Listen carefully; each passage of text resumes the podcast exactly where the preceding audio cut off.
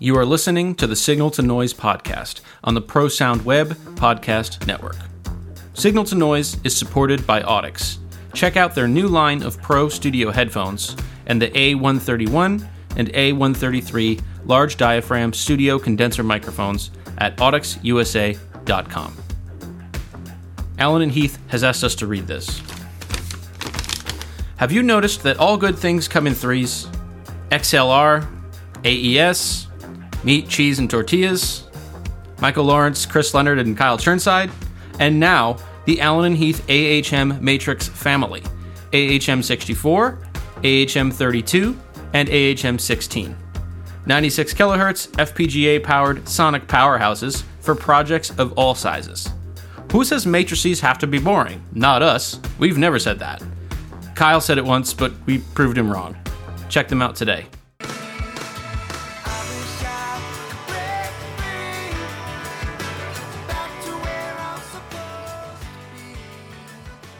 Welcome to the Signal to Noise podcast. Maybe you've listened before, maybe you haven't. You know, maybe this is your first shot. So this is our our one chance to get this right um, tonight. Joined by my co-host Chris Leonard. What's up? And Sam Boone is with us tonight. Hey.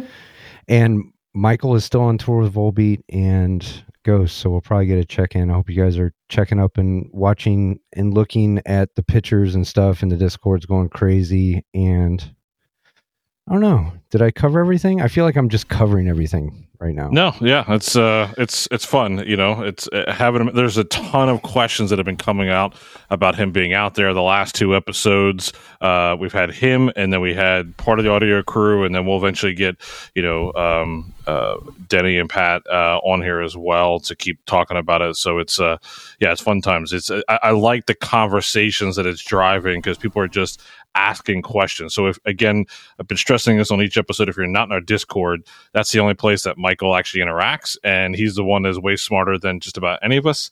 Um, and so if you want to be able to ask him questions directly, jump into Discord. Otherwise, if you ask the questions on Facebook, all I'm going to do is ask Michael and then copy and paste his answers into there. So there's that. yeah, pretty much. And by the way, Chris is not on tour with Volbeat once oh, again.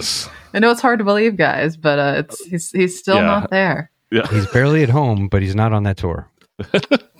both, both statements are true. So, Kyle, what do we uh, what we got today? Man, I feel like it was years ago. It was like 2006, wasn't it, or earlier than that? I forgot.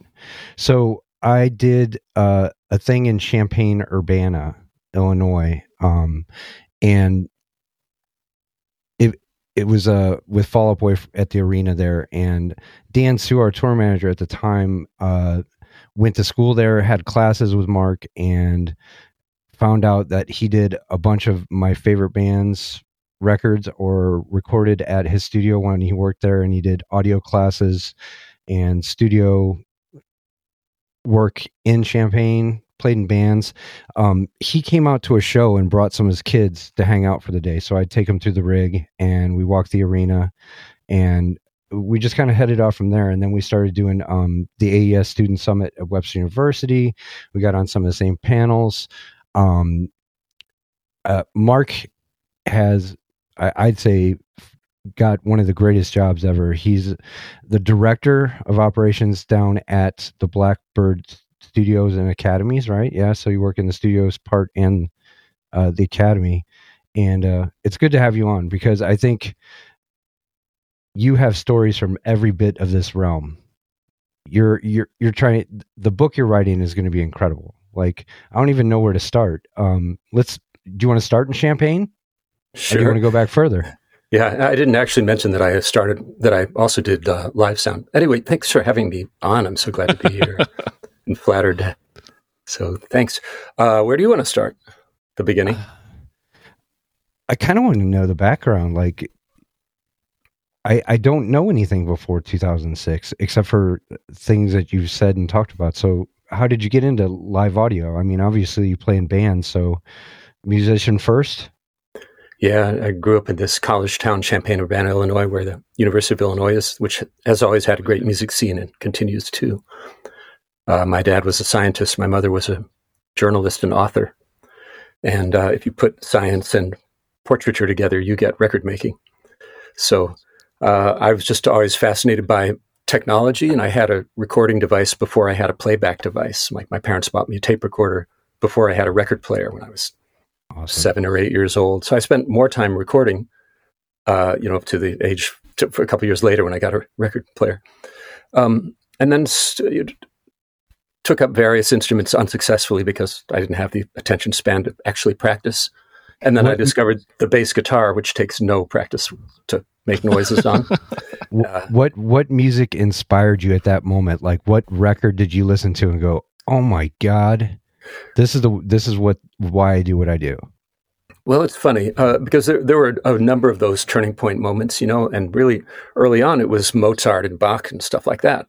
And the the funny but embarrassing story is that the way I got into rock and roll is my parents brought the Easy Rider home soundtrack home and oh, said, "Here, kid, this is this rock and roll stuff. You you should listen to it." Um, but you know, it's pretty much the same answer as everybody else who's old like me that makes records. With it was the Beatles. You know, that was really the stuff that stuck with me. And I don't know if it was the Screaming Girls. Uh, you know, what ratio of Screaming Girls to great music it was, but you know, I th- I think that was that, and just the fascination with everything. I, you know, I think a lot of people that do what we do, uh, and maybe this isn't the case anymore, but at least people my age that do what we do would would take all their family's technology apart and then get some of it back together, but not all of it. I, yes. I, just thought of this this second, but you know, it's a it's a problem with having no user serviceable parts in modern technology. You don't have a radio you could take, open up, and electrocute yourself with. Boxes you know? of cable. Boxes, yeah, I mean, boxes of cable everywhere. I mean, you can try. I've I've definitely taken things apart I shouldn't have, and uh, you know, the downside is it's just I think potentially a lot harder to put them back together.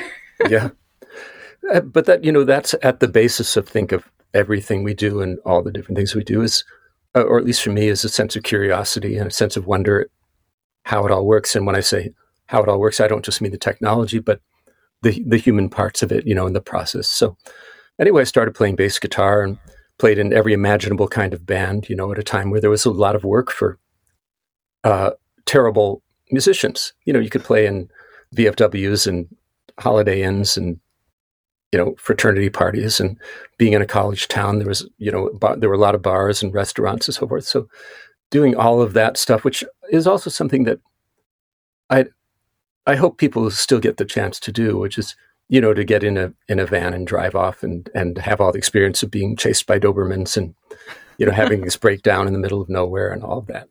Um, did that for quite a while, and then you know uh, played all the way through college. Got a weird degree uh, where I essentially studied everything for four years. And uh, as soon as I got out, I was heading for law school, but we started a recording studio that was seemed it was just really fun, and I really loved it. And uh, and I guess I started to, in a rare moment of lucidity, I said to myself that, you know, rather than being miserable as an attorney and having fun playing music when I could, maybe I'll just skip the miserable part and go straight to the having fun and making there music part. Yeah. And, you know, it's worked for the last 42 years. So, you know, it's awesome. Uh, so that's that's what we did. I took deferred enrollment in law school, which I'm still deferring, even though I now work in courtrooms, which is another story. Uh, and we had this little funky studio with a bunch of uh, hand me down gear from Bill Putnam, who started Universal Audio in in Los Angeles and other studios. And we just a bunch of kind of post hippies put this sort of collective studio together, and they all had electrical engineering jobs, and I had, had a weird liberal arts degree, and so I got elected to run the studio, and also did live sound. So I was a monitor engineer at the like the big club in Champaign, and got to work with you know all sorts of people. Right into the snake, Chris Leonard. That's right. Totally. That's your end. That's your end. That's right. And that was cool. Uh, amazing. You know, I had one experience where uh, the bass player for JB Hutto, who's opening for George Thorogood, was in a car accident, and so I went from monitor engineer to bass player. This was the night that John Lennon was assassinated. Oh wow! Uh, it was a strange night, and then they, I just went on the road with them. And so then I got to this moment of they asked me to join their band, and am I going to leave the studio and move out to the East Coast and be a musician? Which JB Hutto was a really cool '50s blues slide player, but the band doubled as the backup band for Nico from Velvet Underground.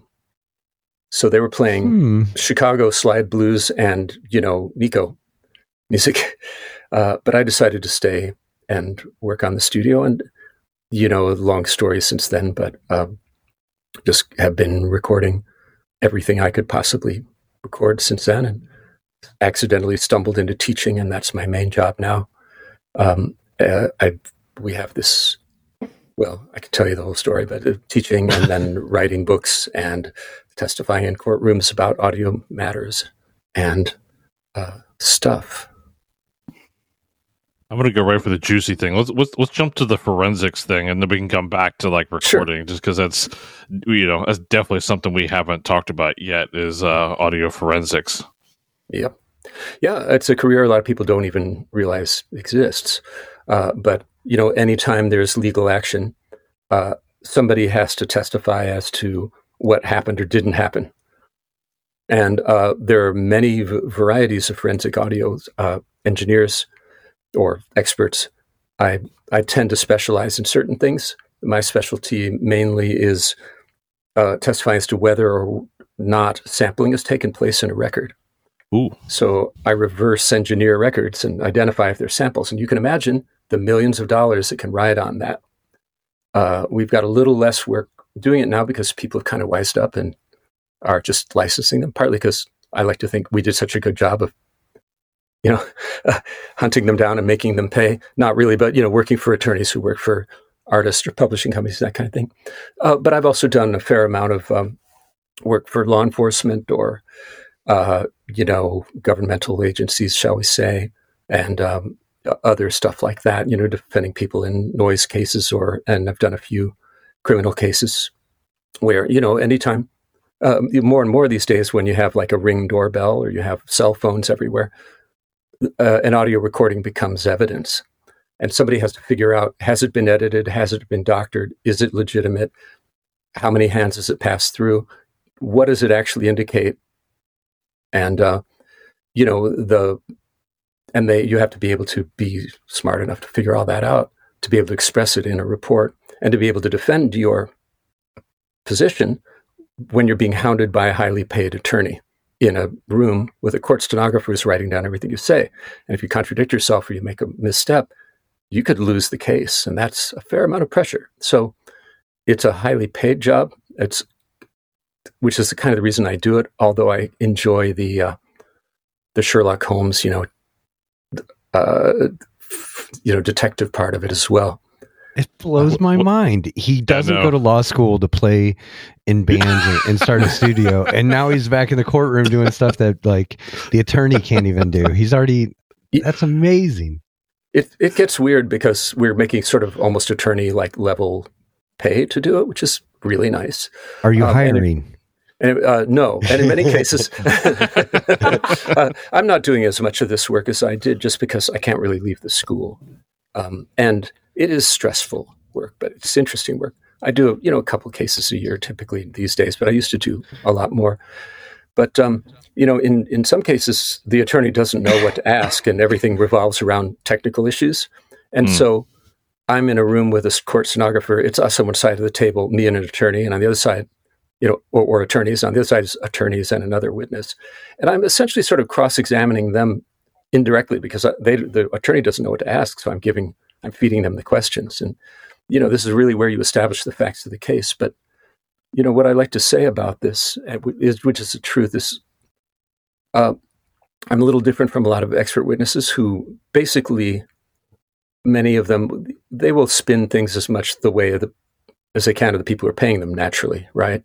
And uh, they may even cook stuff up or testify to things that aren't correct. And I have an interesting strategy, which is I just don't take cases where I can't prove that I to myself that I'm right and telling the truth, and that makes it that puts me in a pretty undefeatable situation. Uh, That's cool. because I just tell them what I know and why and how. what what's what's the um what's some of the common things that you're listening for uh, or looking at to tell when something's been docketed? Are there like a common thread of something that's like, oh, yep, there there it is, there it is. Like, and what is that? Good question. Uh, so they're the technical bits where I can actually uh, keep in mind that when I started doing this, iZotope didn't exist, which has made life mm. a lot easier. But uh, through various sneaky things like phase reversal, I could expose the, I could strip the the 808s and the beats off of it and expose the original sample. And so the the smoking gun, the holy grail, from my point of view, is if I can figure out where they sampled it from, which comes from using my ears or and maybe suggestions from whoever's uh, my client is, and I can expose a sample, if I can get in and show that the waves are parallel and exact, that's unassailable. But you know, a lot of times, like I say, reverse engineering, they may have sped it up or slowed it down or EQ'd it, or they may have taken it off vinyl or tape or whatever. So that's part of it. But I have a, I, I make a what I think is a compelling argument that doesn't seem obvious. I think to people, you know, it's nice to have graphs and waveforms and all that sort of thing, and it looks impressive. And, you know, it does prove things. But you have to keep in mind that the people going to make the decision of this is going to be a judge or a jury. And they don't necessarily know what amplitude and phase are. And they, right. they're going to, you know, I'm going to try and explain it as well as I can. Being a teacher helps with that.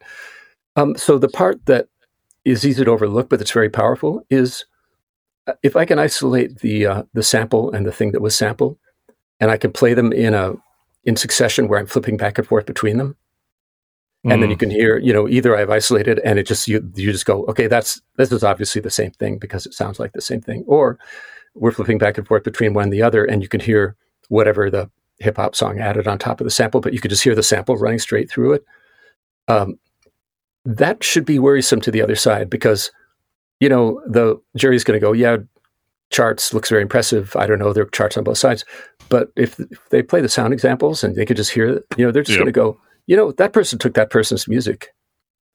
Um, it's kind of accidentally, I've ended up mostly on the side of the songwriters and publishers whose music is being sampled, as opposed to the people who are defending against gotcha. somebody who's claiming their stuff was sampled. But and I've done a bunch of other stuff, some of it pretty weird.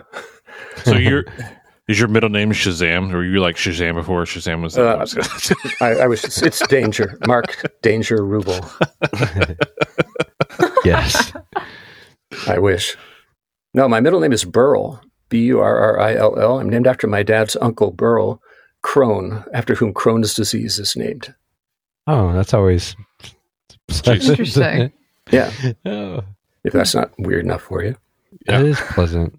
So it is thoroughly interesting. Um, the Pogo Studios thing. Mm. Um, you did a lot of recording there. I mean, f- I'm going to drop names: Alison Krauss, uh, Ludacris, Fall Out Boy, Henry Kaiser, um, Jeff Coffin, Jay Bennett. I mean, there's just like you had to have something that inspired you at that studio, like whether it was the first one that you got out or an artist that you really liked. Talk about an artist or the thing that you went through for your your recordings out of Pogo? Uh, any artist or just one that stands out or your standout, whether it be your first, middle, something that you were really like, oh my God, I'm doing this thing and you got it out timeless. Yeah. I mean, the, the funny thing is, and I really mean this, that I, I just love every minute of doing it. And every client is, is really important to me. I think for some people, they go, yeah, I'm working with a regular, a local band and, you know, but I really can't wait till I get in the big time and work with somebody that's big and famous. And I uh, sincerely, the things that I find most inspiring are working with a high school band. Yeah. When at the end of it, they feel like rock stars and they're high fiving and they're totally excited and thrilled. And you know they're going to take the record home, listen to it a thousand times in a row. And it might yep. be the thing that changes their lives. To me, that's more important.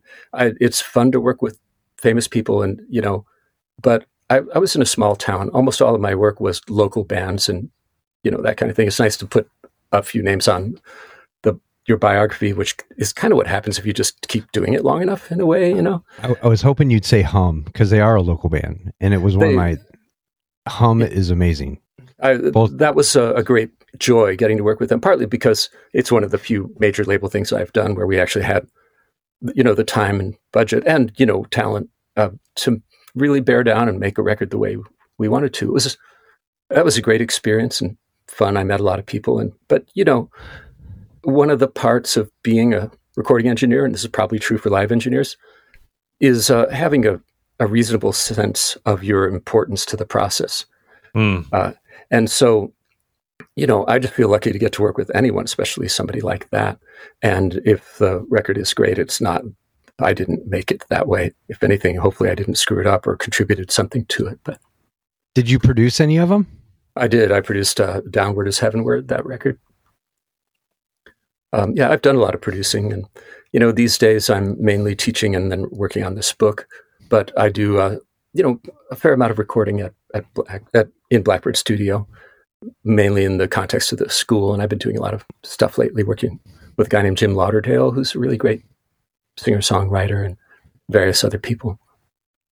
Let's get Right, to so- school. You, you guys want to get to school? Sam, what do you want? Did I cut you off?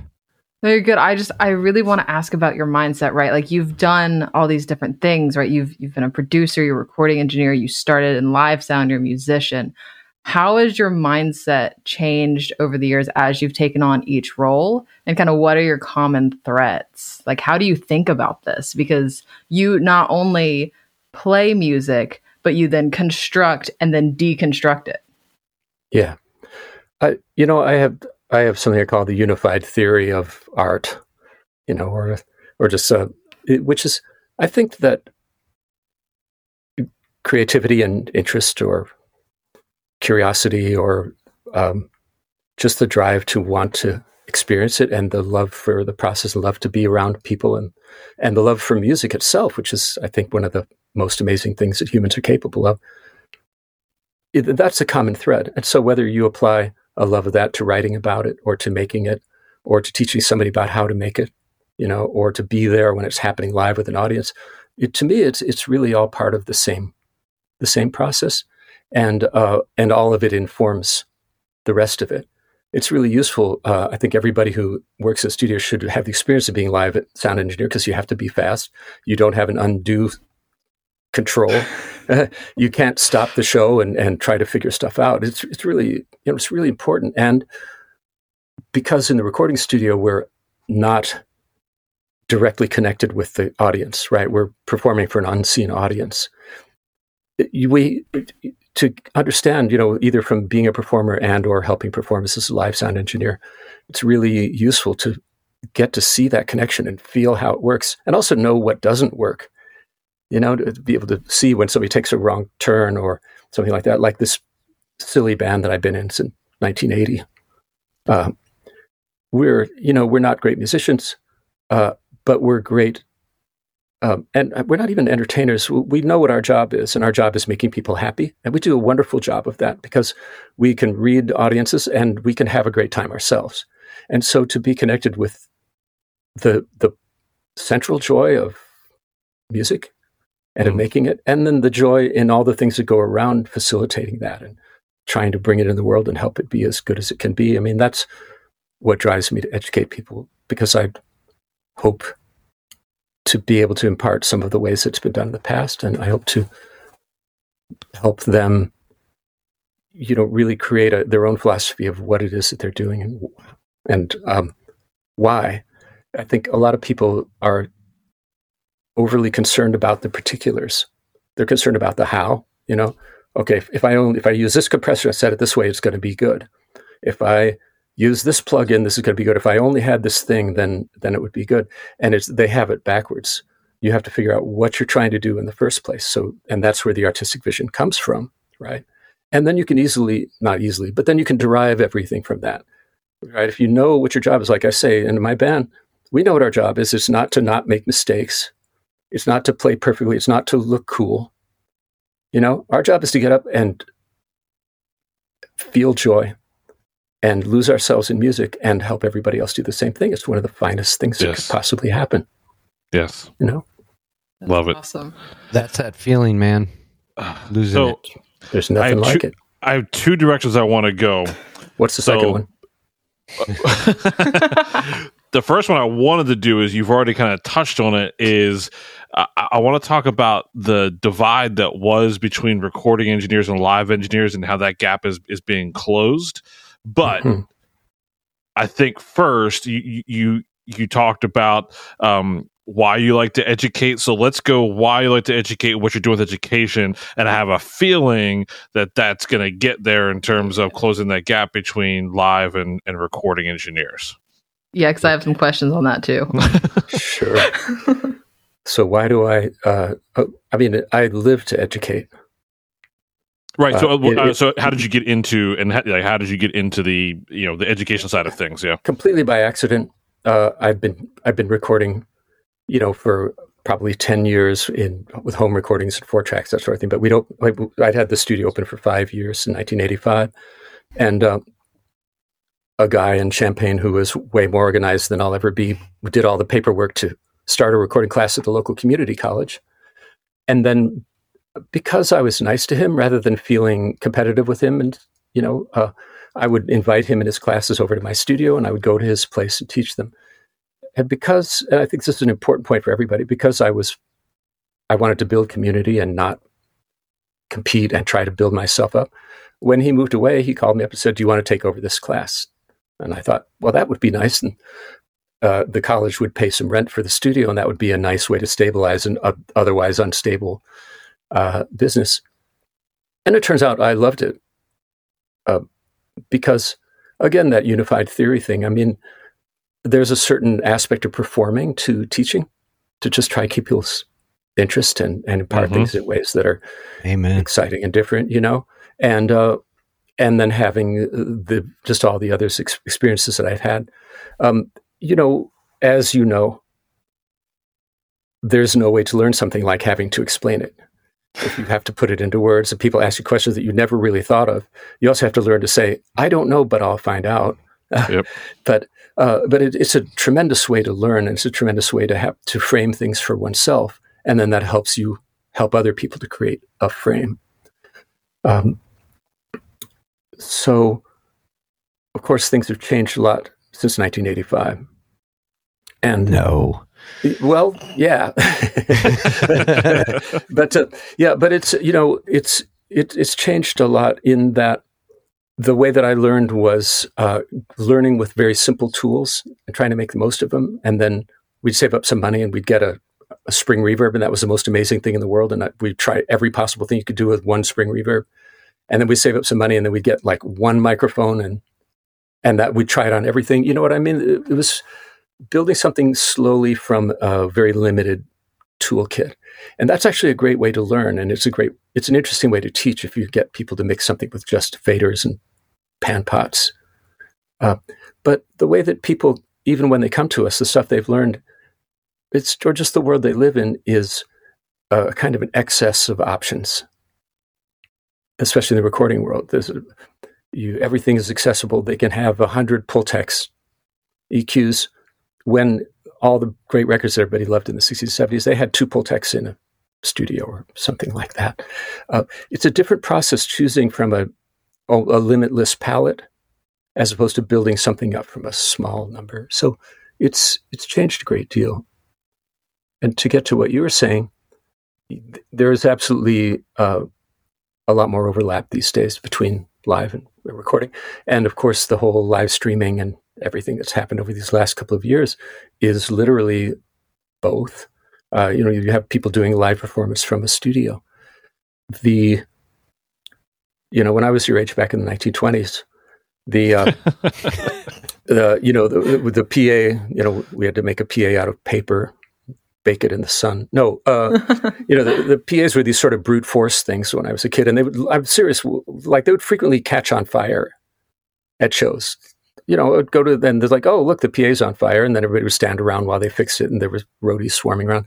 it was very primitive, brute force, ground stacked, you know, a million crown amps. Um, and and just sort of straight ahead. And the studios were fairly sophisticated in comparison. If you go into a modern studio like Blackbird, where I am now, the funny thing about it is it's pretty much unchanged from a studio of about 1978.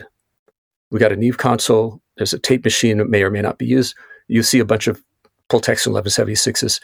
Um, a modern, you know, home studio is actually more advanced than what we're using in the, you know, su- supposedly upper echelon.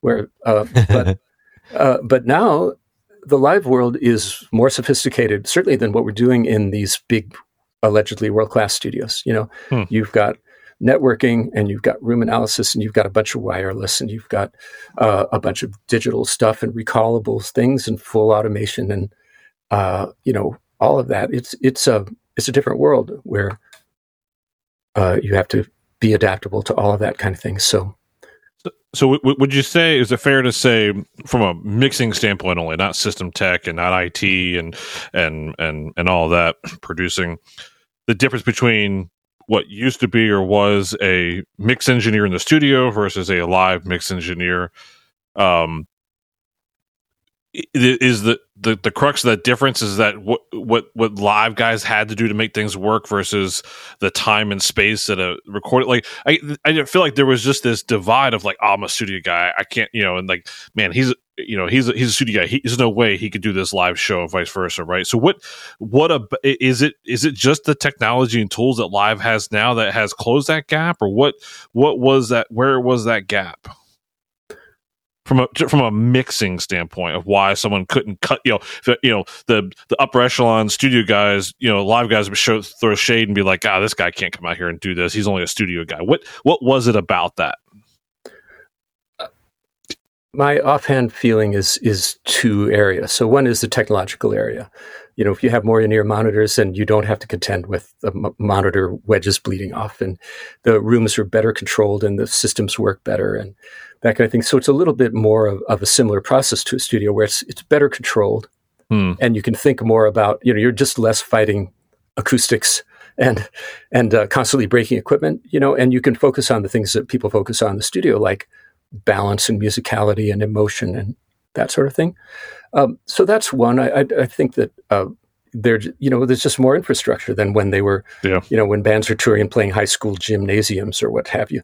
Um, but the other difference that probably still exists is a kind of a temperamental mindset. I think some people just, uh, you know, for myself, I, I love mixing live and I like the adrenaline of it personally, I, I like the kind of going down the rabbit hole studio mentality where we can experiment with things, we can take wrong turns, uh, we we have some room to to back out, uh, you know, and some people. So I think some of the studio people just don't quite have the the uh, the, the stomach or feel for the, either the lifestyle or just that process.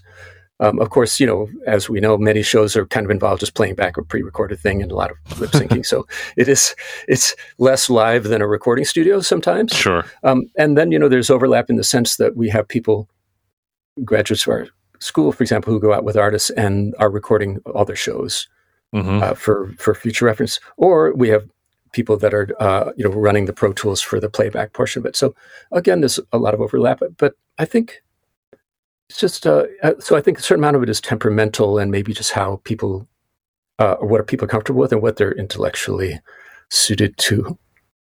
yeah makes sense I think it's really interesting. I had a conversation with a buddy of mine who's a producer out in Nashville, and he, like, over the pandemic, had started mixing broadcasts for his local church. But he's like a studio guy, like, was a live musician, is a crazy great guitar player. But we were talking about it, and I was, and he said, you know, when I'm when I'm mixing broadcast, when I'm mixing live, I find myself hearing all these things I'd want to change in my studio. He if only I had more time, if only it wasn't structured like this. And I I think it's really interesting because for me, right, like my favorite part about a live show is like I can't do it again. Like for better or worse, like it is what it is, and it, you you gotta live with it. Whereas in the studio, right, you you can overdub, you can go back, you can press record, however many times you want to press record, as long as you have studio time to do it. I'm sure. Um, have you seen any just mentality differences? Because I know that Blackbird has both a studio and live track. Correct. So how does that kind of work? What What are your thoughts on that? We have some people who do both, and I think that's good because, for one thing, our program is quick at six months, and so it's nice to get the reinforcement. Uh, but I think uh, the temperament thing is important. I see some people in the recording school, and I go, they're going to be better off live. They're just they're energetic, and they want to. They need to travel, and they need some excitement. It was part of it's just like different level of stimulus that people are into, Yeah. and some people do both and really move well from one to another, including our beloved leader John McBride, the owner of Blackbird, who you know goes out and mixes Martina McBride shows and loves to be in the studio. Uh, our beloved friend Vance Powell, the amazing engineer producer, who's also a, a live sound engineer, and he said something funny along those lines, which is the thing he likes about live shows is that the the musicians don't call him up and go, "Yeah, you know that gig we played two weeks ago last Tuesday? I think the snare drum needs to be a little bit brighter." Like, too late. uh, but of course, you know now that everything's being recorded, you do kind of have to live with it a little bit. I, I also was a front of house mixer for an a cappella group. Uh, it was interesting. They Fun. were doing uh, new music, like uh, strange music in in strange tunings, and they were do, like throat singing and doing all this stuff.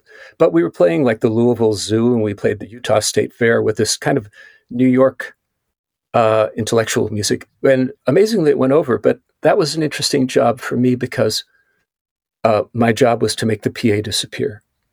Hmm. Right, just to make it feel that uh, the audience feel like suddenly they just developed super hearing and that they could hear somebody that was 100 feet from them as if they were 20 feet from them. And that was a different thing to do on the kind of rock and roll PAs that we sometimes ended up with, where we're playing with some some band. We have some local PA. It's an interesting, uh, you know, uh, a different approach, which I also got to do. You know, working in universities, I got to record a lot of acoustic music and symphony orchestras and big bands and string quartets and and also do sound for them. And and that's really useful. I think one of the I just did this a couple weeks ago. One of the best things that I'm able to do with our school is I took my students to the symphony orchestra hall, and we just sat in the, the hall and l- listened to the symphony rehearse.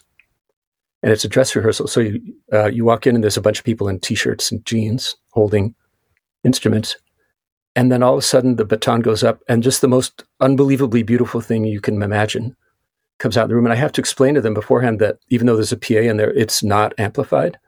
Right. I think it's really important because when I was talking about having a goal and a vision and knowing what you're trying to do, I think for us to uh, understand the gap between what real live acoustic sound can be and what uh, amplified sound, whether it's recorded or not, can be. There's we still, you know, we still have a long way to go. If you look at the ads for the earliest Victrolas, the 1890s, and it says it's just like having Caruso in your living room. And it still isn't. You know, we've had 130 years of this technology, and we still have a long way to go to, to get it to be as compelling and as emotional as being in the room with something that's that incredible. Yeah. Do you make sure that your students feel your passion? Like, can you look at those kids when you're sitting there at the symphony and go, man, that one's getting it. Like, yeah.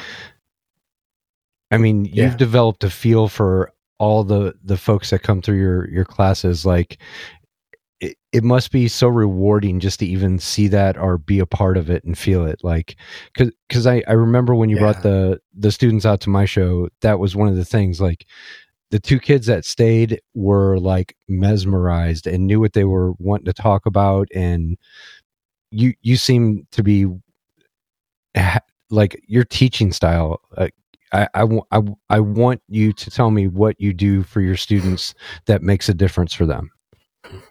Well, I don't know. I, uh, I rant and rave like I'm doing now, uh, and I get all excited about it.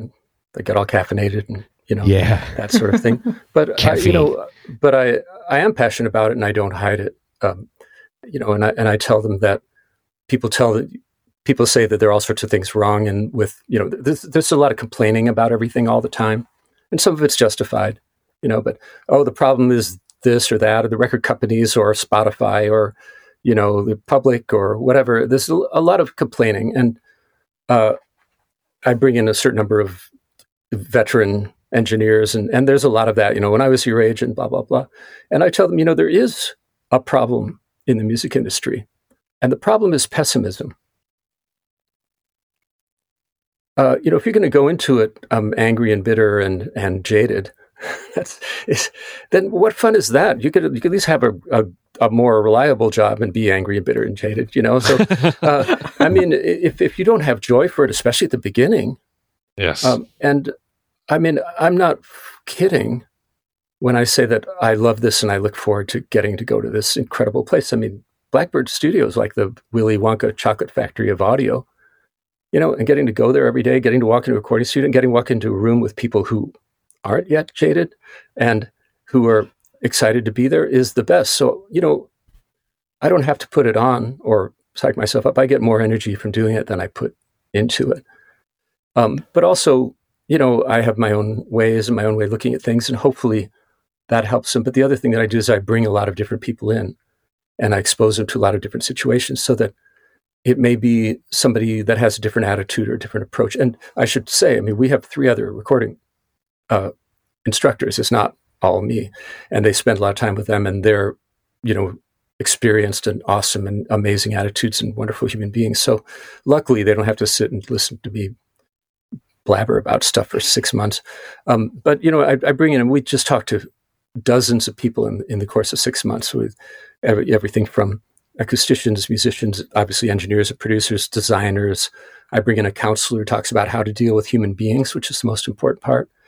Uh, we talk to audiologists. We talk to, you know, um, and uh, you can when it happens, like when those students, when you were kind enough to have those students come in and stand next to you and see how it worked, you can almost physically see when the light bulb goes on. And I lived for that, you know. And it happened at the Symphony Hall. I could see the ones who, I mean, they were kind of dazed. Uh, you know, I mean, if, if you're a hip hop kid or you're a rock or whatever, you know, when are you going to go to a symphony? You're going to feel out of place. You know, what do I have to wear a tuxedo? I don't know when to clap. You know, uh, but but to be brought in and to see people that look like ordinary people making something that's sublime, uh, oh, just it it rewires their neurons, and and some of them will never be the same, and that's a you know it's a beautiful thing to get to do. I'm curious how quickly. So you've been teaching for a while. How quickly do you identify the people who have it? Yeah. And and you just know instantly that that person has it. I, I got to be honest. It, it's about a minute. Not even a week. No, I mean you. You know, you have to be tuned in to other people, um, and you have to be empathetic and that sort of thing. Um, you could kind of tell I mean, you could just tell by their their attitude and their body language and and so forth. I mean, it doesn't mean that I dismiss the, everybody else. And there, and I've seen people, you know, change in the course of six months to being sort of directionless and, and to having a, a, clear goal or being really excited about something, or or maybe you know um, figuring out that wow, this really isn't for me. Which at least they didn't spend 10 years. that's almost more, that's almost more important than, yeah. than the alternative. Yeah. Yeah. But, um, yeah, I, I, almost feel guilty saying that in public because, uh, but it's, it's really the truth. You could tell pretty quickly. And, uh, I don't know exactly what it is, but you could just see when the spark is there. And you could tell by the ones who just extremely alert and alive and tuned in and what a what a pleasure it is when somebody like that comes into your life and you can help them a little bit and help them frame things. And, you know, part of my teaching is, I think, maybe a little frustrating for some people, which is it's not prescriptive. I don't say, this is the, how you make a kick drum. This is the only way to make a kick drum. I show them 10 different ways. 10 other engineers come in and show them 10 different ways, and then they have to figure it out, you know? uh, or they have to go, wow, that that really worked. I'm going to remember that, and then they take notes and that sort of thing. I'm trying to give them as many tools in their toolbox that as possible for them to use then afterwards. I call it a freeze dried education. They have a lot of experiences, some of which they may not even realize how important they are. I literally have people that like call up ten years later, go, I got, I find, I got what you were talking about, you know, or you remember when George Massenburg came in and said this thing? Now I get it. Um, so some of these things are are are delayed, but we're just trying to give them the tools to build their own attitude and their own approach and their own art. It, it's a marathon. Craft. Even yeah. even with the education, it's a marathon. That's for uh, sure. No doubt. And you know, there there's the career and business part of it too. And in my opinion, in the unified theory, building a career is building a life. If you're lucky, if you're a person who's lucky enough to get to do what you love for a living. I mean, there are people, 100%. and I envy the people whose job is not their life. That's just something they do. But for the people who get to do what they love to do, who are lucky enough to get to do what they love to do for a living, in my opinion, in the unified theory, it's the same creative processes that you would use to build a song or build a record or build a house or paint a painting or make a movie or raise a child, right? You're sort of raising your own child yourself. You, you don't understand what I mean? It, it, it is that same just process of discovery and, um, and reevaluation and retooling and that Yes. sort of thing. And so hopefully we can help them with that too, just to try and find the direction and then the rest can flow from there. Sure. And I, I really love how you talk about that and how you said, you know, it is a lot of it is a journey and a lot of it is a process. But, um, you know, on the flip side of that, right? Like, what do you wish you knew when you first started? It's an interesting question. I, th- I think I wish I'd been smarter. Uh, I'd known more about money and finances, to be honest.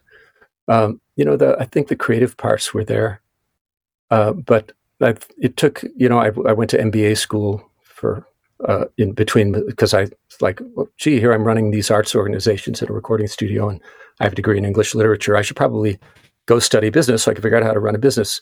And boy, MBA school was not the is not in those days was not the place to learn to be an entrepreneur. But Hmm. I think um, that's what I wish I'd had were were more skills of just about how to deal with the nuts and bolts of creating a business, the pitfalls, uh, how to deal with money, how to invest money, uh, how to charge, how to chase people down when they owe you money, you know, uh, that kind of thing. Because the creative stuff, I think that just comes from your love for it.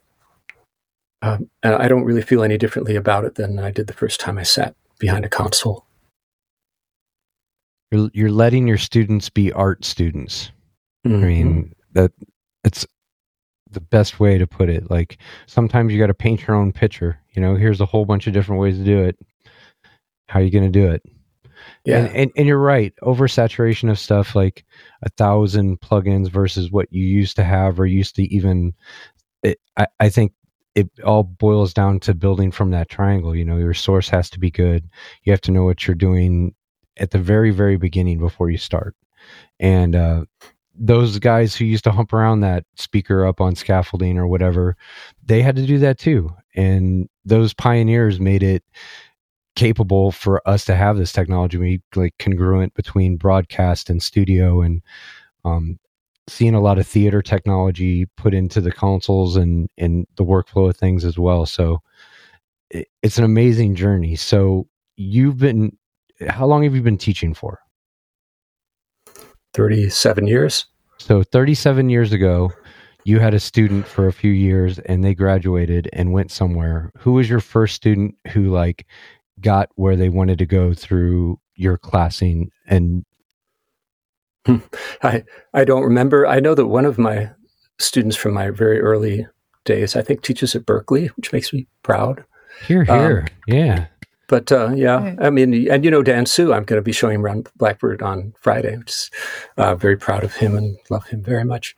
Um, oh, there are so many, and you know, some of them I just don't know uh, what what happened. Uh, I've I've had a number of students that met other people that they married in my class. That makes me super happy.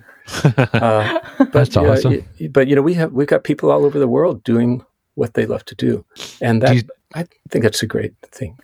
And Right. i'm sure that some of those people call and ask for that tip or that trick still yeah mm-hmm. see yeah, they they know I'm available. So you know, I'm still advising people that studied with me 20 years ago, and whether it's you know, what mic do I get to do this, or help I'm at a career fork in the road, or they just need to be talked off the ledge. I, as long as I'm around, I'm available to, you know, j- just listen or help. and and I think through this podcast we're we're gaining a lot of passion for what we're doing as well and and by accident we kind of started this mentorship program and and basically one of my questions to you would be what what could the best thing that we could do to help people get where they needed to go? Just uh through through mentorship and classes and networking or or how would you lead them into the directive of the career after your classes I think what you said. I, I, believe. I mean, our our school is based. We call it mentorship based education. It's not necessarily you know, knowledge based or even necessarily experience based. I mean, the, there the experience is of getting to be around other people and soak in their their vision and their view. And part of it, I think, is uh, what you said also is the communication and the community building. I'm a strong believer in that everybody gets farther if we all work together. And so to try and dispel any idea that it's that life or the world or a career is some sort of Darwinian struggle that you have to, you know, defeat your enemies and and climb a heap of the bones of your defeated, you know, uh, rivals to, so good, to be though. a success. Yeah, uh, you know, I, I just think, and there is that kind of a mindset, and I just think it's silly because if anything, if you succeed, then you're standing on the top of a pile of bones with nobody else there, uh, and so I, I think the process of building community uh, is how everybody does better and I actually think that any single person can do better by making friends, serving other people, serving the art, and having a clear idea of what it is that they're actually trying to do. And that's something that you can't tell them. They have to find it. But if you if they understand that that's the journey and they're around people who have come up with answers and manage to, you know, get away with what I do, which is not working for a living for long periods of time. Winning. Well, we're, Yeah. we're, we're we're not meant to do life alone, you know. Yeah. So uh, I mean, it's you know, I all right. What what have you learned about yourself through your years of education? Oh, well, yeah, so many things. What have I learned about myself? Uh, a, a lot of stuff that I can't do anything about. Uh, that you know, I I tend to go. You probably already figured this out. I tend to go on tangents. And I, I used to try to control that. Now I just go on tangents to tell stories. And I Yes. think Go for that- it. The I think that value is in the story.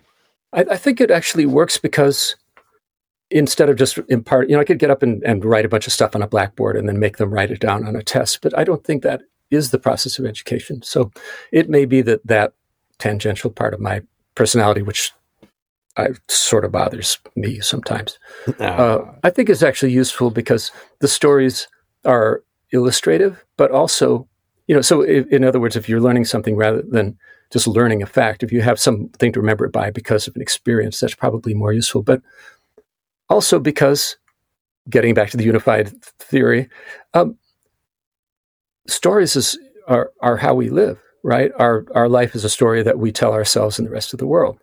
And if you learn how to tell that story and how to build the story, you also know how to tell a story or build a story, whether it's a haiku, a novel, a song, a full length movie, right? Uh, our job, or or a concert. You know, how do you keep somebody engaged, and how do you pull them in, and how do you get them to emotionally involve themselves into the experience of it? And and that's what a performance is. And so that's getting back to my idea of you should really have an understanding of what you're really doing. Like, what is your actual purpose? And that's part of the process of education. And it's easy to get led astray by a lot of other stuff. So if you think, gee, I'm a live sound engineer, my job is to twiddle knobs.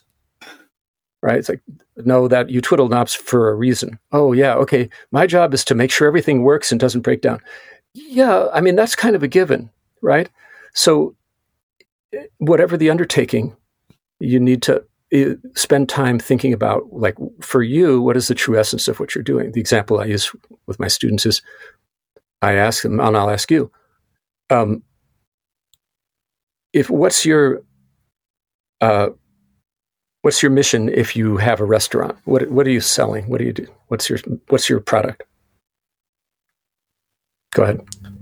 Oh, um, yeah. I mean, you're, you're selling you're selling something someone's going to consume. I, mean, I, I I know where you're getting at. You're it, Okay. the experience. The experience. I, I, the problem is I know the the end game here. So exactly. the- so you, Right. you have Yeah, it exactly right. I know the so they'll answers. so, so they'll say uh, they'll say, well, I mean, it's, you're there to sell food. It's like you know, you could eat at home and have exactly what you want and know that it's safe and and spend a lot less money. Right. Any restaurant that goes into business thinking. Uh, my job is to sell food. Will soon go out of business. There's, Or there's, unless they there's, just cha- there's chains accidentally- for a reason. There's like Yeah. right, like every Olive Garden, every Applebee's, every whatever has a reason, right? Because the music they play, the way their servers are dressed, what's on the wall, it okay. is it it is a it's, it's, an experience. experience. Consistently okay. Right. Yeah. Yes. Yeah. and and Safe. consistently and, and predictably uh, okay so Right. if that's you know so is like it's not so the the idea so the real job of a restaurant is to provide as you said an experience. And then the question is what kind of experience? And the better you can understand that. So as i said with my band we know our job isn't there to to not make mistakes or to uh, be precise or or to look cool. You know we know that that it's to bring joy. Um, and it's the same thing with it with an I think everybody that's making music, whether they're in a studio or live, you know, if you can impart emotion and Mhm. involve people and draw them into it, that is the job. And then all Yes. the, you know, what tools do you do? Whatever's, what tools do you use? Whatever's at hand, how to use it in whatever way best supports whatever it is you're trying to impart. Right. And when talking about the tools and talking about, um, I mean, even history and you being an educator, right? How do you think about or talk to students who may not know kind of where the industry has come from with technology? I mean, because you have my generation where I started on digital. Mhm. Like I, we just skipped analog. Like, so it's definitely completely different as opposed to talking to people who have started on analog and started in a completely different place in time and a completely different place in technology in the industry. So, what are your thoughts on that? Because I know you're writing a book that's uh, strongly history based as well. Correct. Well, that's something that I worry about. You know, is that um, uh, I I come from the analog mindset. I think it's a useful way to understand and to be able to pick your way through the the myriad, the sort of uh, house of mirrors of digital, where you know I'm making a, a record and and I'm trying to help people uh, do things like make decisions and and uh, and stick to them, as opposed to pushing all the decisions ahead of them, which happens a lot with making records. So they go, "Well, here's my song," and then they then there's a big uh, disclaimer before they play it. You know, I'm, I'm not sure the snare is the sample I'm going to use, and this I've got other takes of the vocal, and you know, I think that maybe I'm going to change this, and the mix isn't quite right. You know, which is a way of saying it's not done, so please don't criticize me. But uh, so I try. I think there are some things that are useful about the analog mindset of make a decision, build on it, try to capture things as you know if it's performance based music try to capture it as much as possible in real time because we're trying you know we are basically um, alchemists right? We're basically trying to create something noble out of just everyday objects. And um, and there is a certain kind of magic that happens when people play together. And so i'm trying I, it's something that i spend time both worrying and thinking about. It's like how do i connect people who are used to making music by um, by building it one piece at a time, you know, uh, sort of uh, cre- created or uh, constructed music as opposed to performed music, and there that's an interesting gap. You know, I, I think about people who become successful as musicians and they've never sat in front of an audience Hmm. you know, uh, and they haven't schlepped amps up and down stairs or driven over all night in a, you know, in a, or sat in crappy uh, diners, which is part of the fun for me. I mean, because honestly, when we talk about stories, uh, that's what I'm really in it for, right? I love the stories and the experiences. But uh, so this is something that I'm thinking a lot about: is how do you connect that digital experience with the experiences that we have, and and not just be, you know, oh, in my day, blah blah blah, and or you're doing it wrong or whatever. I mean, we're just trying to give them a, a, a way of thinking about it that will hopefully help them. I have one weird sound question. Go. So you've Only one. And used so many analog pieces of gear. Can you literally hear the difference of plugins versions of them? Sometimes I think like in the feel of it or like the Yeah. coloration or are Yeah. you discouraged by that because sometimes i think when you're teaching the history of especially those kind of items you're Mhm. describing it in a color or a warmth or what you're doing to the sound as opposed to the digital side where um, you're not really create it's already created for you you know Mhm. so the variables might be off but can you discern differences between a plugin and a and a rack unit I, I'll, I'll say it this way: I like to think I can. Uh, this is something I've been spending a lot of time uh, thinking about. At the last National AES conference, I did a whole hour about the difference between modeling microphones and so-called real microphones. Right. Um, and we're in an interesting place at Blackbird because we have all the gear, everything, right? We have just about everything that's ever been made. That is the so-called real stuff, the hardware stuff. Um, and so we're in an interesting place to be able to examine the difference between the the plug-in version and the and the real version. And you know, it's something that uh, you probably don't have enough time for me to talk about all the the uh, the aspects of it. But you know, the so let me try and make it shorter. The I do feel as though there's certain things, especially that um, feel different. Notice I didn't say sound different. Uh, I still feel as though there's something about a Fairchild or a similar device that doesn't feel the same. And I think it's just difficult to deal with to uh, recreate an amplifier that's changing its gain and has different amounts of distortion at different frequencies while it's doing it. It's practically miraculous that you could get close. And it's still early days, right? Analog is a mature technology. It's 130, 140 years old. So how long have we had plugins? You know, and what and how they're not going to get worse.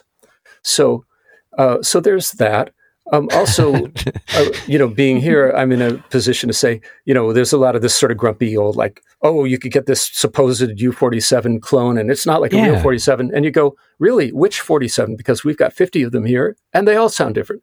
So, hmm. can I hear the difference between the, the, microphones? Definitely. Can I hear the difference between the microphone and the plugin? Yeah. Are they all useful? Totally. And of course, to some extent, you know, the idea of like, oh, here's this. Uh, 1176 that came with my free, and I have an unlimited number of automated ones in my DAW. Or I can spend three thousand dollars and buy hardware. The the comparison is skewed. Uh, anyway, so I mean, uh, you can make. Let I'm very happy that um, so many there, there's so much more widespread access to the tools. It's in a way it's too bad that we don't have excuses anymore. But I think at this point, we, you know, we kind of don't have excuses. I mean, if, nope. you can afford Pro Tools for 15 bucks a month or whatever it is, or $10 a month if you're a student, you have a hundred times or a thousand times the tools that they used to make the records in the studios that I'm writing about in the 50s and 60s.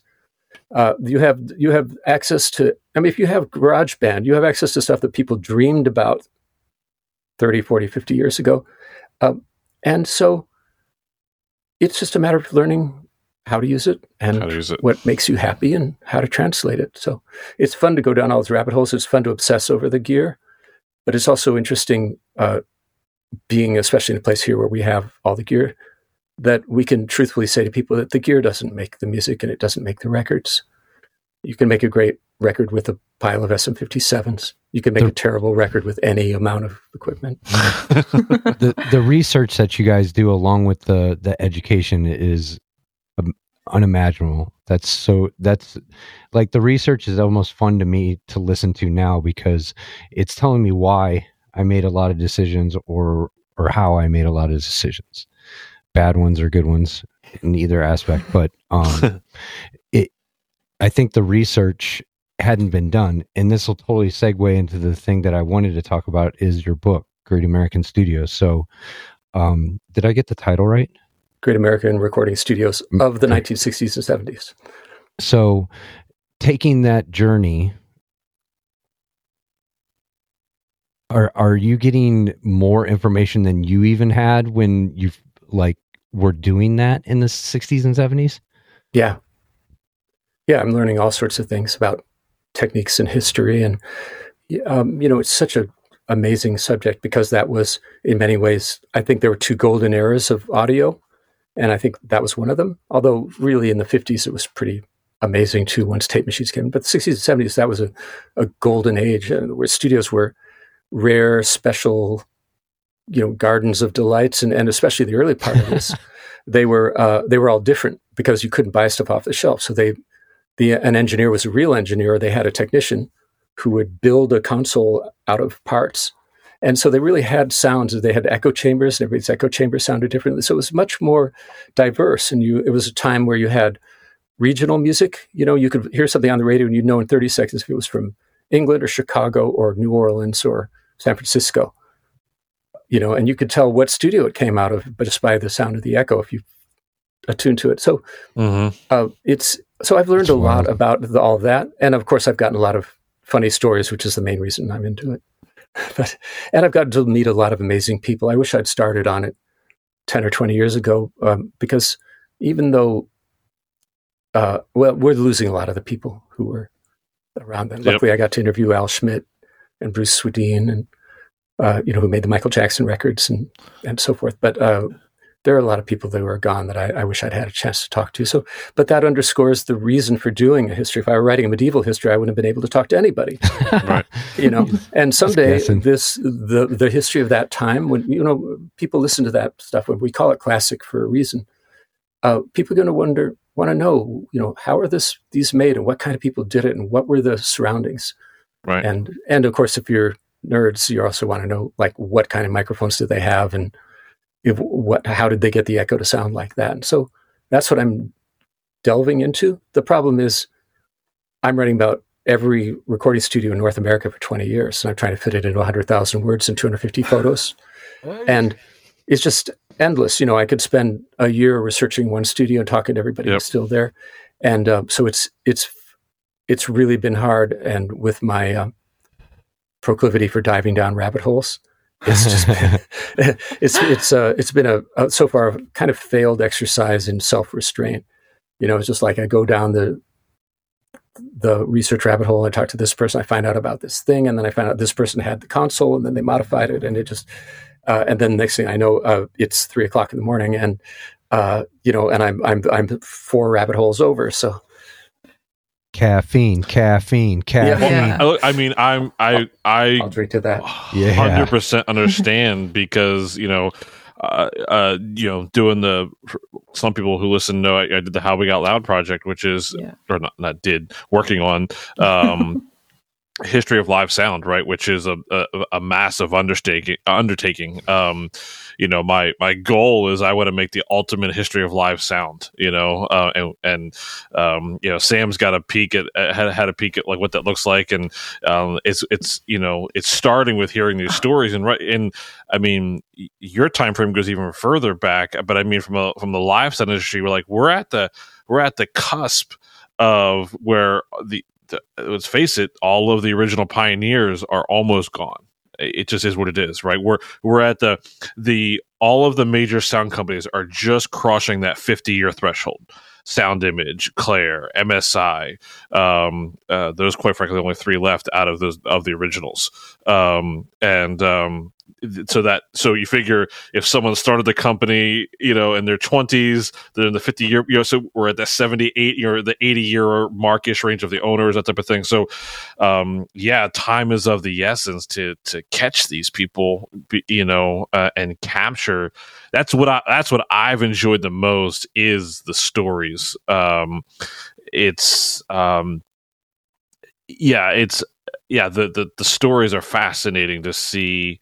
Uh, I've talked about this before, or or on off air with like Sam and stuff is like, or others is.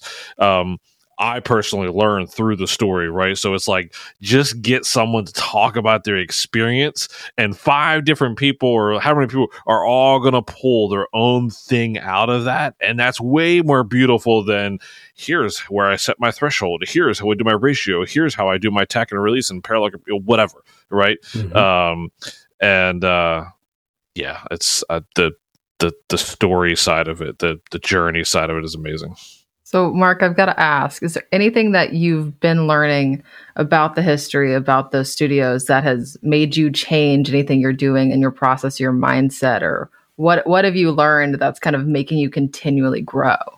Mhm. That's a good question. I think it's reinforced the things that I've been interested in, uh, and it it shows how much uh, everything is affected by personality. Like the Mm. studios were really reflections of the personalities of the people that built them, and they had, and you know, one of the things that I say this doesn't really get to your question, but it's a funny point is that I think one of the things that made the recording of those that time so interesting and extreme is that you had a lot of lunatics. There were a lot of just kind of crazy, out of control pirates. Characters. Yeah, I mean, there, there, there was the whole corporate, you know, label side of it, but there was also just these kind of buccaneer types who would put a, you know, get a, a tape machine out of a radio station, put it in a in a radiator shop, and, and invent rock and roll, as Sam Phillips did earlier. I mean, that's a simplification, but there were a lot of um, real eccentrics and lunatics, and that's something that I I hope I I sort of watched my the generation of my students to see you know, are are we going to have people that are really going to stick out, that are really going to just change the world and be and do radical things? Because it, there was a lot of extremity in those times, and people were doing extreme stuff, and it was an extreme time. I mean, if you think about the Vietnam War, I mean, it wasn't you know none of this existed in a in a vacuum. So you had a civil rights struggle going on, you had the Vietnam War, you had just massive change in the world, and of course, the music reflects that. Um, and the studio was really a subset of that. And uh, I hope that you know it's not like this time is devoid of change and, and history. This is a, a, a historic time, and I hope that people will reflect that and will also not be beaten down by it, but that it, that mm. there are going to be people that are just going to be extreme and are going to go out and, and change the world because we need it. You know, I mean, how long has it been since we had a musical revolution? Right. If you think about jazz coming in and changing the world landscape and rock and roll changing not just music, but politics and fashion and everything, right? It really changed everything. And yeah, hip hop, you know, that was a that was a big change. But that's we're talking 30 years ago, 40 years ago, 40 right. years, more. Um, so I new hope, metal. New yeah, metal. Yeah, no, I'm kidding. Yeah, well, uh, but but I, I, you know I hope that um, the kind of uh, diluting that that the internet does. You know, the internet is amazing because everybody has access and they can hear anything they want. But I hope that that kind of effect doesn't dilute uh, people doing extreme stuff mm. and and maybe just going in and changing the world because now it, people have the tools. You don't have to get signed. You don't need a million dollars to make a record, right? Or or do any of this stuff. So, and I, I but are we going to hear them? You know, and I think that's a, a a thing with the plugins as well is like saturation. Mm-hmm. Uh, there's so many people doing this in their basement, in their garage, at their home, making beats like just by guessing, and like it could be changing something crazy. And it's so saturated right now with all the social media and everybody connecting digitally. Uh, it'll be hard for that thing to to jump at this point. I think. I I don't think so. I think what you're going to get is a tremendous number of people making music, and and they're doing it, and it makes them happy, and it doesn't matter if it's great or if it's commercial. Uh, and I look at that as touch football, right? They just go out and they play for the fun of it and the joy of it, and to do it. And if they have, if they and their five friends love it, uh, if anything, that's sort of the equivalent of being in a terrible band that plays at your high school that hopefully right. nobody ever records it, right? I'm still um, in that band. But uh, me too. But but I think that I think that we're in a time where there's, unlike any other, where greatness can be heard without having to be filtered through a corporate structure. Uh, and I also think that uh, we're in a time of of multiple cultures. It's not a monoculture. Yes. And so yes. if if somebody's making their particular brand of whatever it is, I just heard of Nightcore the other day. I don't know what Nightcore was. So if somebody's making Nightcore, whatever that is, it sounds amazing, right? and they, and they're the best person at doing that. The you know now they're here's a word I don't particularly care for, but they're enabled. They're they're able to reach uh, their community mm-hmm. and and possibly even you know make a living uh, catering to people or not catering to, but serving people and and being a part of community with people who nobody else may care about or anything. And somebody at a record company to go, oh, look, their YouTube numbers aren't high enough, and look at their TikTok, whatever it is, you know. Um, but uh, this is something I always say to my students: if if it's the 1970s or 80s, and you've got four people in your town that like your band, then you're going to have to keep working your other job. But if you're in 2022 and you have four people in every town in the world that like your band, you have a viable yep. world and yep. you can form your own community and you could be immune from some bozo coming in, in with a cigar and telling you how you should wear your hair or what kind of that you need more cowbell or that you, you know check uh, out this deal yeah, exactly here sign this kid yeah We're gonna make I, you a star the um a couple of the artists that I'm currently into have been for the last five six years or whatever. They have mastered that indie mindset. You know, um, in that uh, they they realize that hey, uh, it's not about the quantity of people I can serve my music to. It's okay, who are the quantity, right? Um, and let me serve that quant or that community of people best. And just lean into that, and you can base your foundation off of that. Whether you can make that a viable or not, you'll figure that out, right? But like if you can, you know, it's and and what's the result of that is is when you get to the Kickstart albums and all these things, like you are your fans your you know a community is so much more personally vested into that product when it comes out it.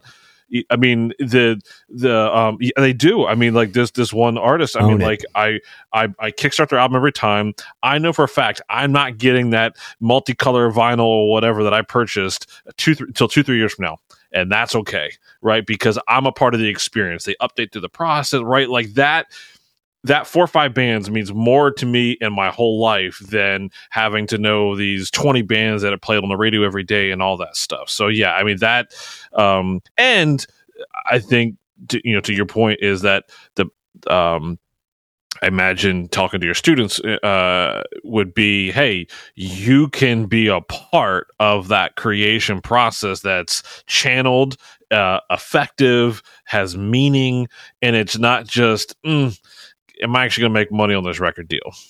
Mm-hmm. Well, yeah, that that's something that I've changed. Uh, sorry, uh, there's something that I've changed in my in my business advice. You know, used to be because the model has changed, and so I think we used to be a little bit more of the well, if you want to be in a studio world, and you get an internship, and you you know sweep the parking lot for free, and then you work your way up and you become an assistant, blah blah blah. And really, I've just taken more and more to encouraging people to do it themselves. I think the entrepreneurship way is like if you're going to be sweeping parking lot, let it be your parking lot. Mm. And if you're going to put all your work, working hours and waking hours into something uh, for free, it might as well be building something that's going to sustain you and your and and your people. You know, and generally, then uh, it's you get these two parallel things, which is now there's the entrepreneurship thing where it's essentially it's like your garden but instead of just being able to feed the people around you, you just have a segmented market that some of your people are in Sri Lanka and some of your people are in Portugal, you know, uh, that you could serve. Uh, and then, you know, if something is meant to sort of be a mass product, then it can find that that machine. Sure. And then there's the other side of it because the which is kind of the return of the patronage system, like not just where the your patrons might be your fans or it might be you know a company or an advertiser or or whatever but it's it's a little bit back to that a corporation you know where they're they're going to support something that that they love. But i think i think there's there's a a way for something to come forward and be incredible and and uh, change the landscape. And it's really easy to say and it's really hard to do. Uh, it's just greatness. Uh, you know our beloved leader john mcbride says good is the enemy of great. um, and you know, the, the, thing is, it's great when everybody can make music. It's, and if, whether it's good or not, or somebody likes or not, is immaterial. If, if it if it's if they enjoy it, you know, better than sitting passively in taking in somebody else's work to do your own work. But greatness and true excellence and true commitment and a true heart and a true vision and you know the, that moment of that flash of, of genius is as rare as it's ever been. So we're just waiting for the next, or we're cultivating the next Leonardo da Vinci or Stevie Wonder. I mean, mm. and uh, by the way, when people go, "Oh, music is so terrible now," and when I was a kid, we had Led Zeppelin and blah blah blah, I could say two words. I just say Jacob Collier. yeah, you know, and then they just go, "Oh, okay, who's that?" or whatever. So anyway, hey, there's another dude. Hey, Michael's joining us. What's up, Michael? Wow. Are you still going? Yeah. yeah yes. All right, I'll just be quiet. I'm just checking it out. Hi, everybody. Hi, Michael. So, what were you going to say, Sam? Well, I mean, I think it's interesting and kind of going back to what you said about, you know, there is kind of room for everybody and kind of, you know, this competition doesn't help anyone, right? At the end of the day, you're standing on a pile of bones. But you know i also think we're entering a time where there's so many different avenues in the music industry right? Where 20 30 years ago sync didn't exist. So all your music for film and tv that entire section of the industry is new and kind of is a world of its own. Uh, and i think it's really interesting because you're right. I mean jacob collier is a perfect point like just crazy things. And especially with the progression technology you have atmos um, and it's just really interesting to see the million different things everyone's doing right so at that to that point right what do you say to your students that are trying to find their lane I, I present them with a lot of options I, I, I encourage them to think about it uh, and actually really spend. So I, I, say a lot of things. So one of them I think that's useful. Like the first thing I say when we start talking about careers is something that most people don't. Okay, most people would say, well, you got to get a business card or you have to have an elevator pitch or you have to blah, blah, blah. And the first thing I tell them is you need to spend time dreaming. I don't think people usually give that as concrete business advice. Okay, you got to get serious, kid, and you know have something to fall back on and all this. You know, um, I think I tell them to, to, spend. You know, you need to spend weeks or months or maybe even years. Dog, cute dog. Sorry, got distracted. Um, they need to spend days, weeks, months, or years dreaming mm. uh, and and and visualizing and cooking up something crazy.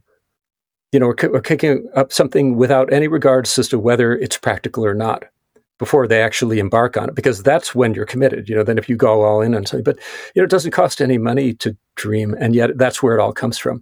Mm. And I think people way too often uh, and way too early, and uh, you know, obviously well, I think people way too often, way too early, start to think practically. Like they give it one second, they go, you know, I'd really like to work in a studio, I'd really like to be a front house engineer, but everybody knows that you can't, you know, or for this band that I love or whatever, but everybody knows you can't, so I should do this. And then they get practical, and there's time for that, but you shouldn't kill that creative spark first. It's the same thing with, with a song, right? If you have an idea for a song, if then all of a sudden you go, is it too fast? Is this the wrong key? Uh, are, are people going to not like this? You go into the analytical mind, you lose the creative spark. And it is the same creative process. So um, that's part of it. But I've got a lot of other advice. It takes weeks. Literally. Um, all right. So if you could define your legacy or how you'd want to be known, how would you define that? Well, I have a joke. I made a joke slide. It was a tombstone, and it had my name on it, and it said, "He taught people how to wrap cables." Yeah, not a bad legacy. That's that's the thing that all my students remember. Like I see somebody and I go back to Champaign. oh, I took your class in 1983, or I wasn't teaching 83 in, in 1990. Oh, great. Yeah, I still wrap my you know garden hose the way you taught me. like, oh, great. Well, I'm glad to have a have a legacy there. I, I have no idea. You know, um, I I think a little bit of what I've talked about hopefully sticks with all these hundreds of people, thousands of people that I've taught, and I hope it helps them in some way. Uh, to you know, and I'll probably never know what I might have said that made a difference or not, and it doesn't matter. Uh, but if if uh, you know the ability, it's a it's a sacred occupation. You realize, right? It's a it's an incredible yeah. responsibility to get to influence somebody and, and hopefully help them to find uh, happiness in what they do and and to further that in the world because every piece of music that somebody makes you know is literally i mean music is this all is gets really cosmic and oprah okay? But yes you know I mean, music is cosmic is literally Oprah cosmic Oprah. It, music is literally energy and vibration. Yes. You know? Yes. And uh, your PA is is spreading energy and vibration out there, but that's we have these things called transducers, right? That change energy of one kind to another. And so what what we're putting out there is, um, you know, is is an emotion and a way of thinking about life. And if you could, and and what we're hoping is that that resonates with somebody just the way anything would resonate in the world. And so hopefully the ability to say something that might have resonated with somebody and, and help them uh, would be a great legacy. And then I think the other answer is hopefully this book. I mean, Massenburg, I called him when they offered me to write this book, which is a great honor. And uh, I know he always tells the truth and asked him, you know, what, what do you think? And, and he put me through the mill on it, which as he should. But but he did say, you know, this is your legacy, and I think that's probably true. But uh, that that'll be something that people can at least point to and go, yeah, here's that's the bozo who wrote the book with all the mistakes.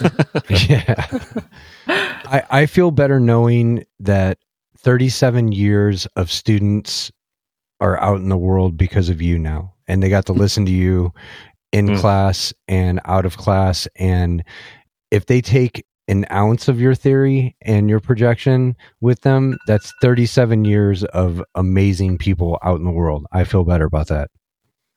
I'd love to take credit for all of them, but you know, except the ones, except the ones who are in jail. Uh, but, you know, I mean, I, but I that's was, you know, that's what teaching uh, can be. We hope. It's amazing. Wonderful. Well, thank you for joining us tonight, Mark. We'll we'll have to we'll have to do this again, man. There's so many other questions yes. sparred from one question, and so many different aspects and angles. Uh, thank you for what you do. Appreciate it. Yes, thank, thank you. Thank you for what you're doing here, and it's a great joy to get to talk with you.